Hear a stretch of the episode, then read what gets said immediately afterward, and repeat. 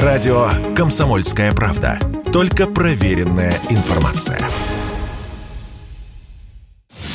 Инстаграм и Фейсбук Роскомнадзор заблокировал в начале марта, а их материнскую организацию, компанию Мета, Марка Цукерберга, объявили в России экстремистской. После этого многие россияне перешли в отечественные сервисы, например, ВК и Одноклассники.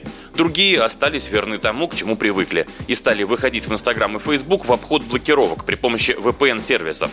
Сейчас, впрочем, государство борется и с ними. Роскомнадзор сообщает о закрытии доступа уже к 30 таким сервисам. В результате, по данным ведомства, доля российских пользователей Фейсбука сократилось втрое, Инстаграма в пять раз. О том, что происходит в российском сегменте Инстаграма сегодня, Радио КП спросила Веронику Мурватову, SMM-специалиста. Те цифры, которые мы имели пару месяцев назад, сегодня снизились в несколько раз. Это касается и статистики, да, аккаунтов, и вообще пользователей сети. Но Инстаграм — это не просто там личная страничка.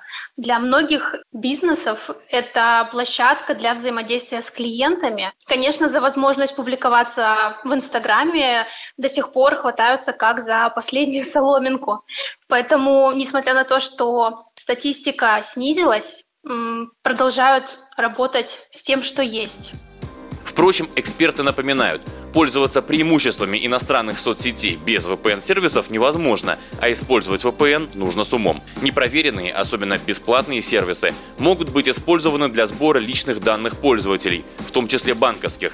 Поэтому, заходя в приложение для онлайн-банкинга, инструменты обхода блокировок запрещенных соцсетей необходимо отключать. Будут ли эти блокировки когда-нибудь сняты или они навсегда? Об этом мы спросили интернет-омбудсмена Дмитрия Мариничева. Ну, как говорится, никогда не говори никогда. Э, на самом деле, конечно, вернется и в какой-то промежуток времени степень информационной коллаборации восстановится. Вот, поэтому ничего здесь такого сверхъестественного нет. Но в какой-то промежуток времени, когда отношения изменятся и ситуация изменится в геополитическом пространстве, и сервисы снова будут э, представлены на территории России – всплеск интереса вполне себе возможен, и общество может повернуться обратно лицом к конкурентам с точки зрения как бы российских а, компаний, которые аналогичные сервисы представляют. Сейчас VPN работает на 10-15% российских мобильных устройств. Это оценка Роскомнадзора. В самой компании Мета еще в марте заявляли о намерении восстановить доступ для россиян.